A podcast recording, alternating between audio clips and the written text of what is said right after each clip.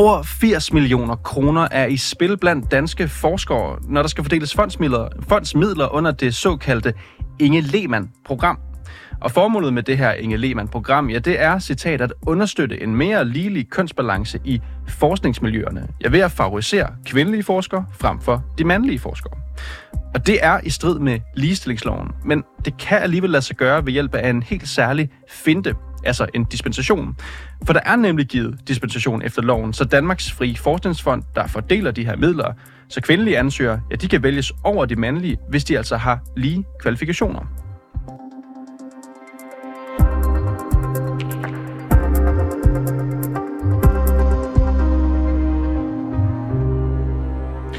Det kan jo lyde meget godt, det her Inge Lehmann-program, men øh, det er ikke alle, som synes, det er den bedste idé. En af dem er, igen, Liberal Alliances folketingsmedlem, den her gang Steffen Larsen. Han har i den her uge anklaget Inge Lehmann-programmet for at, citat, diskriminere imod mænd.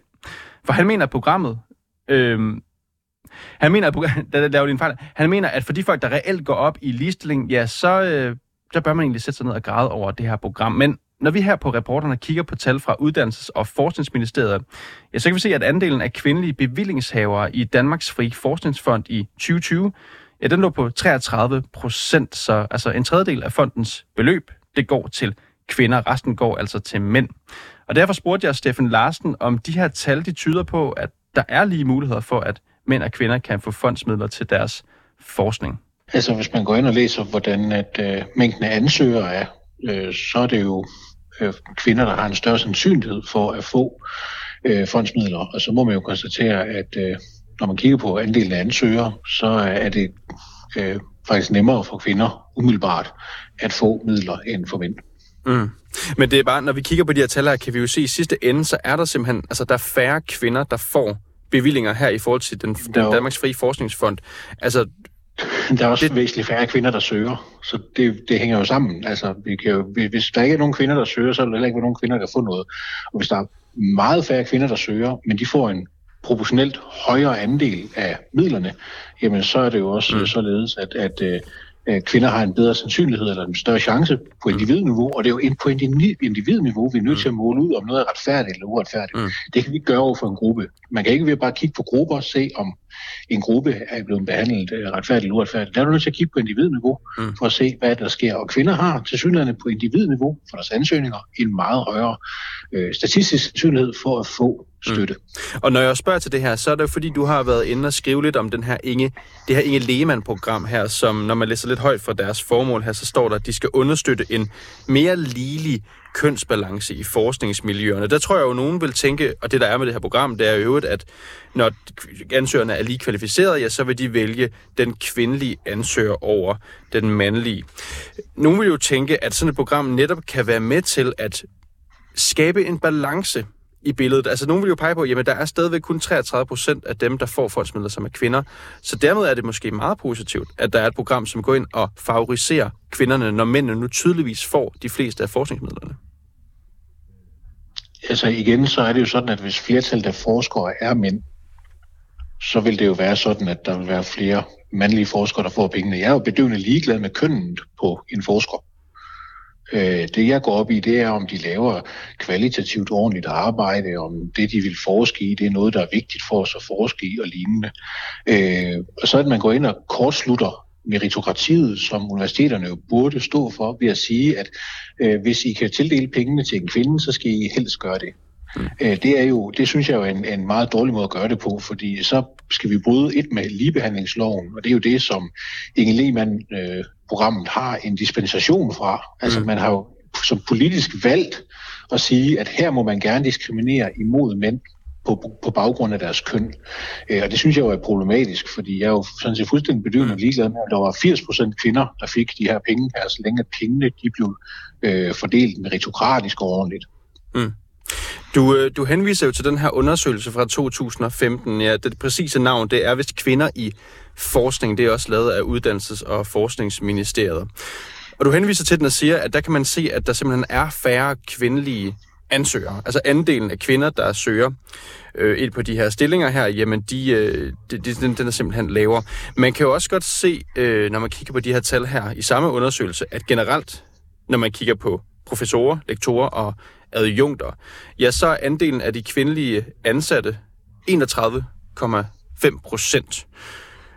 Så det er altså væsentligt lavere end andel af mandlige ansatte. Kan det ikke forklare, hvorfor der simpelthen er færre kvinder, der søger? Altså simpelthen, der er, der er simpelthen færre kvinder ansat. Jo, det er også det, jeg selv siger. Øh, og så er spørgsmålet selvfølgelig, Øh, det næste kan jo så være, hvorfor er der så færre kvinder ansat? Jamen altså, kvinder får igen, øh, ligesom de får put, øh, egentlig flere midler, eller har større sandsynlighed for at få midler, når de søger, så har de også en større sandsynlighed for at få en stilling, når de søger. Så det er hele den her idé om, at, øh, at kvinder, øh, hvad hedder det, de, de ikke søger stillingerne, eller de bliver fravalgt, den er jo altså forkert, fordi når kvinder endelig søger, så bliver de absolut tilvalgt. Det kan vi jo se fra den undersøgelse 2015, og det skal jo bemærkes, at Inge Lehmann-projektet først i, i, i, i, sættes i søen i 2017, hvilket beviser to år efter, at man vidste, at kvinder i forvejen fik en væsentlig højere andel af forskningsmidler og væsentlig højere andel af øh, stillinger i forhold til hvor mange, der ansøgte, så lavede man noget, der skulle øge det antal endnu mere.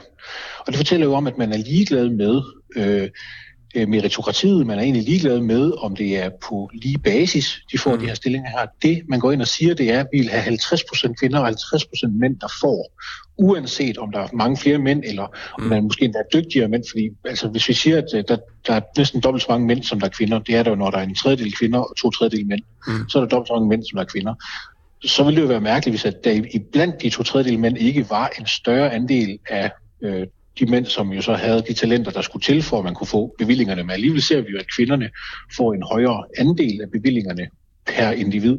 Mm. Og det synes jeg jo er, en, er sådan en, en, en, en lidt spøjs tilgang, så her at sige, at det er et ligestillingsproblem, at, øh, øh, som er synd for kvinder, og, og derfor skal vi lave en Lehmann-program, der skal hjælpe kvinder, når vi jo kan se, at kvinderne i forvejen får en højere andel end i hvad de søger efter i forhold til Men man, man kan jo også se i samtale, som du henviser til, at kun godt 18 procent af professorerne ved de danske universiteter er kvinder. Vidner det ikke om, at det kan være sværere for kvinder at blive professorer? Øh, det tror jeg ikke. Altså, en af de ting, man skal huske ved for eksempel professorer, er jo, at det er livstidsstillinger. Øh, stort set, ikke? Øh, det, så det, det er jo en stort set umuligt at fyre en professor, når du først har udnævnt en og ansat ham, eller hende for den sags skyld. Øh, så det fortæller også noget om, at der er nogle mennesker, som måske deres 30 og 40 er blevet gjort til professorer ved et universitet, og nu sidder de jo så 65-70 år gamle også, Øh, og hvis man så, lad os, lad os gå 50 år tilbage i tiden og så se på, øh, var det primært mænd, man ansatte dengang? Ja, det var det. Var der mange mænd, der blev ansat dengang? Ja, det var der godt nok.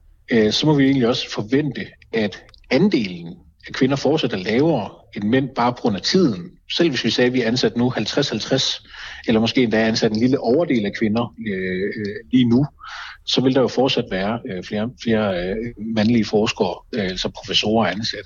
Det er den ene ting. Det er sådan en rent statistisk ting.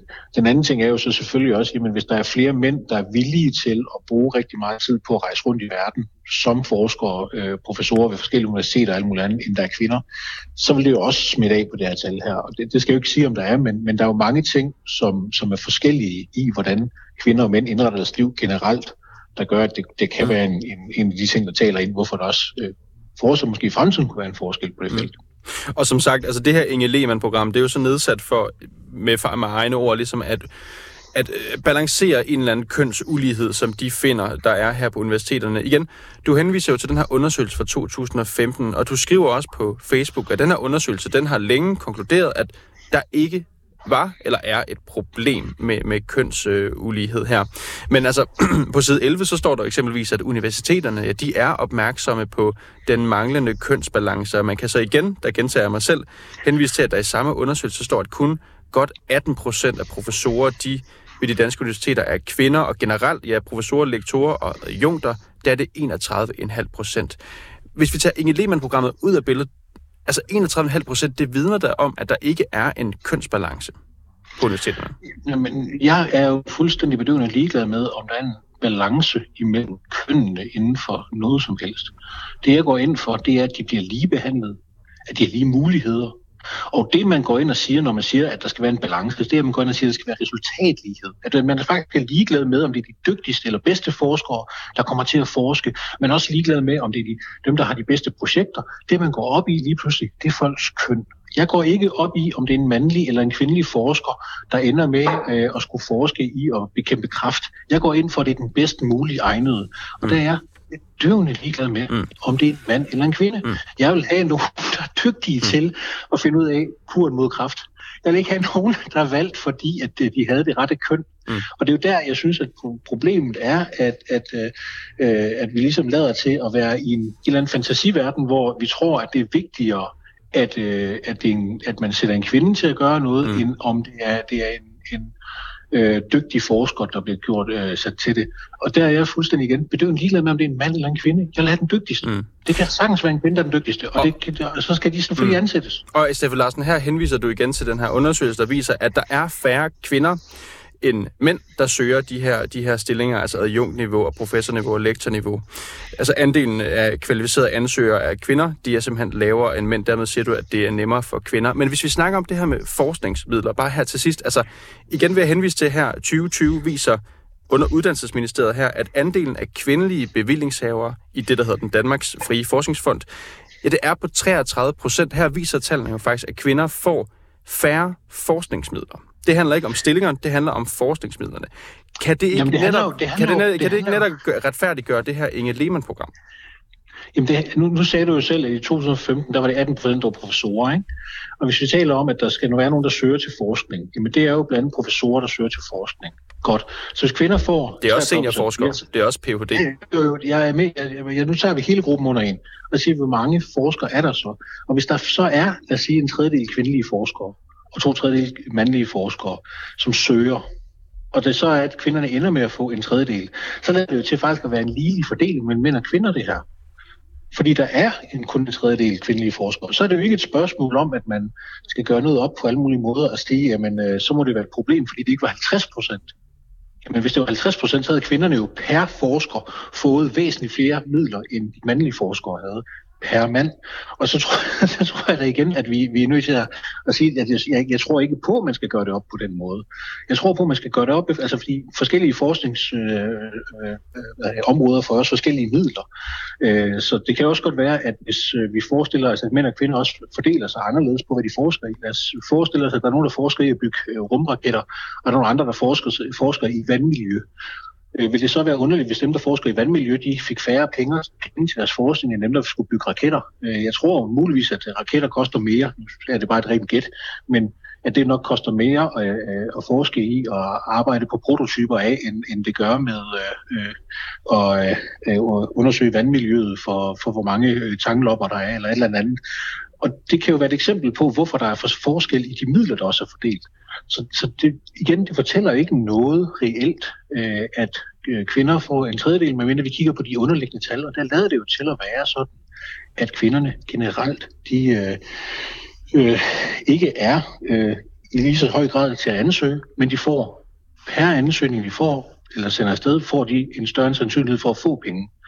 Og så må vi jo konkludere, at jamen, så er det jo ikke sådan, at pengene øh, øh, nødvendigvis er skævt fordelt. Steffen Larsen, lad os lande den der. Du er folketingsmedlem for Liberal Alliance. Tak fordi du kunne være med. Det var slet. Stinus Lindgren, hvad synes du om Inge Lehmann-programmet? Jeg synes jo, det er en fin idé, øh, og desværre noget, vi har haft behov for at have i, i nogle år, fordi vi ser en skævhed i, i fordelingen af akademiske grader op igennem hierarkiet. Og Stinus, du er jo forskningsordfører for Radikale Venstre, folketingsmedlem, og I bakker jo, som du også siger, helt generelt op om det her Inge Lehmann-program. Altså et program, mm. der er åbent for alle fagområder og for både mænd og kvinder, men som gennem en dispensation for ligestillingsloven her, så kan Danmarks Frie Forskningsfond som udgangspunkt vælge kvindelige ansøgere over mandlige i tilfælde af lige kvalifikationer mellem to ansøgere. Altså hvis der simpelthen sidder mm. en, en mand og en kvinde, som har søgt det her, som har de samme kvalifikationer på papiret, ja, så har de simpelthen ret til det her program her at vælge kvinden på baggrund af hendes køn. Mm. Og der er det jo netop det her ord, dispensation. Det vil sige, mm. det er egentlig ikke en mening. Vi har jo en ligestillingslov, som faktisk skal slå ned på det at vælge nogen på baggrund af deres køn. Er det så ikke netop kønsdiskriminerende, at vi har et program, ja. der får lov til at gøre det? Jo, på overfladen kan du godt virke sådan, men uh, du sagde det jo faktisk meget fint selv, at hvis der er flere ansøgere, så er det jo den bedste ansøger, der, der får bevillingen. Og hvis der er to, der er lige kvalificerede, jamen så vil man i det her lille tilfælde, det her lille hjørne af vores forskningsbevillinger, vælge de kvindelige ansøgere. Så det er jo kvalifikationer, der afgør, at folk får penge, og sådan skal det jo være, øh, når, når vi mm. snakker forskning og alle andre ting. Så det du siger, Stinus Lindgren, du har du mener altså også, at kvalifikationer spiller en rolle her ved Inge Lehmann-programmet. Det er ikke alene kønnet, som er det altdominerende kriterie. Nej, overhovedet ikke. Altså, det, er jo, det her, det skal lige sige, hvis ikke det er klart for alle. Det her er jo det er sådan et excellenceprogram. Altså, det er jo for forskere, der, der virkelig kan noget, har et flot CV, øh, har en stilling. Det er jo det er for, at man kan få de bedste forskere til at få, give dem mulighed for at blive øh, det, der hedder PI's, altså få deres egen forskningsgruppe. Øh, så det er forskere, der virkelig har kvalificeret sig på alle parametre, inden de søger. Mm. Og det er også bare, når jeg spørger Stinus Lindgren, så er det fordi, vi gik ind for at undersøge, hvordan de her bevillinger egentlig foregår. Og vi kan se i 2022, altså for to år siden, ja, så modtog 28 kvindelige forskere med forskningsprojekter en bevilling fra den her, mm. fra Danmarks Fri Forskningsfond under det her Inge Lehmann-program. Der var ikke, der var ikke én mandlig forsker, som havde mm. modtaget en bevilling fra programmet. Vidner det ikke om, at hvor stort et kriterium det er, det her med, med, med, med kønnet. Altså, det, det i virkeligheden bare er kvinder, der bliver valgt. Der er jo ikke nogen mænd, der får mm. det herfra. Jeg ved, jeg ved faktisk ikke, om der er nogen mænd, der har søgt. Øh, for hvad helt ærligt, det har jeg aldrig undersøgt. Det ved jeg ikke, om I har kigget på. Altså, fordi det her, som du siger, det er jo åbent for, for alle øh, at søge ind her. Men, når det er sagt, vi er tilbage, men vi er jo tilbage ved det samme resultat. Altså, der er kun kvinder, der ja, får ja, den her fond her. Fået. Ja, ja, men det er jo bare relevant i forhold til, hvis der kun er kvinder, der har søgt, så er det ikke så mærkeligt. Øh, så derfor ved jeg faktisk ikke, øh, og det er et helt reelt spørgsmål, jeg ved faktisk ikke, om der er nogen, der nogensinde har søgt det, og enten fået eller fået afslag. Men det sagt, så er det jo, og det står rimelig eksplicit i, i programmet, at det er jo for at prøve at rette op på den kønsulighed, der opstår over tid igennem øh, i vores akademiske miljø. Øh, og derfor, dengang jeg selv var, var forsker, er det klart, der ville jeg nok ikke have have satset på det her program, øh, fordi der er andre, mange, mange, mange andre programmer, man kan søge, hvor køn ikke spiller en rolle. Så, derfor, så du vil, du vil faktisk vælge det fra på grund af den her del? Ja, det vil jeg personligt have gjort, altså fordi der er jo så mange andre steder. Altså det her, det hvorfor, er, vil du, hvorfor vil du det, Stinus? Fordi det er omkring 80 millioner af det samlede forskningsmiljø, vi har. Altså det er jo en lille bitte, bitte bid af vores forskningsbevillinger, vi snakker om her. Øh, og hvis du sidder som forsker og skal bruge tid på at skrive ansøgninger, så prioriterer du din tid øh, rationelt. Og der er det klart, at hvis jeg som mand tænker, hvor har jeg størst mulighed, jamen der vil nok ikke være i det her program, så vil jeg klart vælge noget andet. Så du, det du vil vælge det fra, siger du, fordi chancerne for at få pengene, som det jo egentlig handler om her, det, de er simpelthen ja. for dårlige? Ja, fordi der er så mange andre muligheder. Men, men da vi igen tilbage til det her med ligestillingsloven, Stilus Lindgren, mm. den har vi jo mm. lavet af en årsag. Jeg går ud fra, at Radikale Venstre bakker fuldt ud op om ligestillingsloven.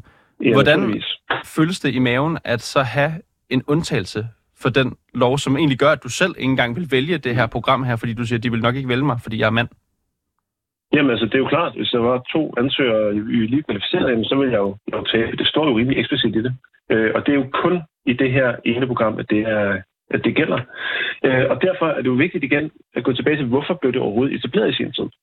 Øh, og nu har jeg ikke hørt hele jeres program, desværre, så det kan godt være, at jeg har været igennem det. Men når man kigger på fordelingen på køn igennem vores øh, akademiske miljøer her, så kan vi jo se, at i starten, når man som studerende, jamen så er der rigtig mange kvinder, der kommer ind og studerer.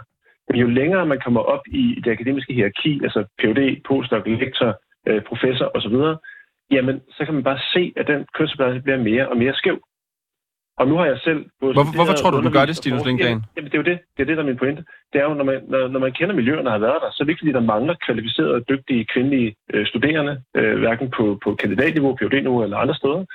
Så der er noget andet, der går ind og ændrer her. Så enten er det fordi, der skulle være andet, der gør, at, at kvinder ikke har lyst til at forske, og derfor vælger de det fra. Øh, eller også så skulle det være noget andet strukturelt, der gør, at, at de bliver valgt fra. Og det er så det, man prøver at rette op på i, denne her, i det her program, vil jeg sige, at hvis der er nogle excellente forskere, som har, som har øh, kvalificeret sig, jamen, så lad dem få mulighed for at søge her, så de kan få lov til at etablere sig. Mm. Så det er for at prøve at rette op på den kønsubalance, der opstår gennem øh, systemet. Mm. Og igen, når du spørger, hvorfor vælger de det fra? Altså, det tror jeg, der er rigtig mange grunde til. Øh, mange forskellige grunde til. Jeg ved ikke, om der er lavet undersøgelser af det. Det kunne være interessant at se på. Men altså bare rent anekdotisk, når jeg ser på dem, jeg selv kender, enten har, har undervist eller læst sammen med eller andet, så kan jeg da se, at flere af dem bliver spurgt om ting, jeg, jeg aldrig er blevet spurgt om. For eksempel, om man forventer mm. at få børn og så videre under en ansøgning. Men, nu, nu, af, nu afbryder jeg dig lige kort, for der er jo ja. helt tilbage i 2015, og det er faktisk også det, ja. som Liberal Alliance Steffen Larsen peger på. Der er jo lavet undersøgelser, der viser andelen af ansættelser øh, ja. i forhold til stillinger på universiteter. Der viser det jo faktisk, at øh, i forhold til, hvor mange stillinger de får, så er der langt færre kvinder, der søger stillingerne. Det vidner ja. vel om, at der ikke er sådan set nogen bias over for kvinder. Tværtimod faktisk er der flere kvinder, der virker attraktive, når de søger jobs på universiteterne. Sådan læser jeg ikke tallene. Altså hvis der er færre, der søger øh, stillingerne op igennem niveauet, altså det er relevant at vide, Vi kan se, at der er nærmest en lige kønsbalance. Der er 54% mænd ja. i forhold til 46% mænd. Der er 8,3 øh, gennemsnitlige antal kvalificerede mandlige ansøgere på stilling. Der er 4,2 øh, gennemsnitlige antal. Her? Undskyld. Hvad siger du? Ansøger til hvad? Gennemsnitlige antal kvalificerede ansøgere per stilling. Der er 8,3 af mænd, og der er 4,2 på alle, på alle niveauer. På alle niveauer. Okay, det er det, der var... Okay, godt. På alle niveauer. Jamen, det... det er bare for at sige, at det, det vidner vel om, at der egentlig ikke er nogen bias mod kvinder, nærmest tværtimod. Nej, jeg synes, man, du er nødt til at kigge på, øh, og den undersøgelse der, der står det sandsynligvis også, at man kan se kønsbalancen op igennem de forskellige niveauer, altså PhD, øh, postdoc, mm. lektor... Du kan se det fra lektorniveau, professorniveau, og det gælder det Præcis. samme, der er lavere andel kvinder i forhold til ansøgerne Præcis. ved hver af dem.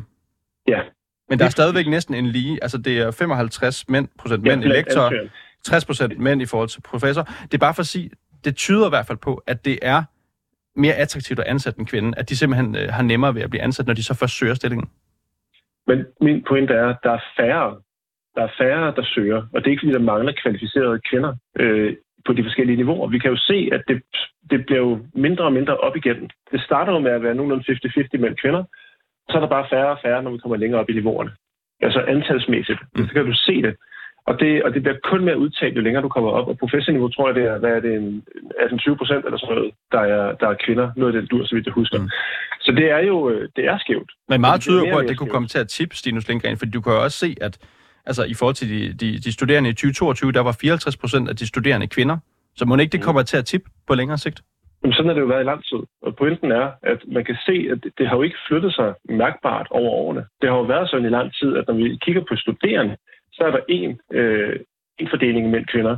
Og når man så går op igennem PhD, postdoc osv., så bliver det mere og mere skævt i mændenes favør. Så et eller andet sker der undervejs, mm. som gør, at kvinder enten aktivt vælger det fra, eller aktivt bliver valgt fra, eller en eller anden måde for, for at finde ud af, at det her, det er jo bare ikke den vej, man skal gå. Og det synes jeg, der er relevant at kigge på. Men når du spørger, mm. altså det ville være den bedste af alle verdener, så har vi ikke brug for Inge Lehmann-programmet, fordi det, det ikke er et nødvendigt øh, værktøj at have. Og for bare lige slutte af med det her Inge Lehmann-program. Ja. Ja. Du bakker op om det, men du vil ikke selv have søgt det af frygt for at blive valgt fra? Jeg selvfølgelig vil ikke selv søge det, fordi der er så mange andre, jeg kunne søge. Altså det er 80 millioner cirka ud af mange milliarder. Så det er klart... Når synes, synes du, mænd bør søge det i det hele taget? Der står jo, at mænd godt kan søge det. Jamen, det skal de være velkommen til. Jeg ser bare, når jeg kigger på, hvad, med, hvad jeg lavede dengang, så var der andre programmer, der var mere attraktive for mig. Mm. Altså, jeg søgte EU-midler, så det er jo lidt afhængigt af, hvad det er, du, du står og kigger på. Stinus Lindgren, forskningsordfører for Radikale Venstre. Tak, fordi du kunne være med her over en telefon i dag. Selv tak. Bag den her historie var Molly Finger og Peter Svarts, han er også dagens producer. Mille Ørsted er redaktør. Mit navn er Niels Frederik Rikkers.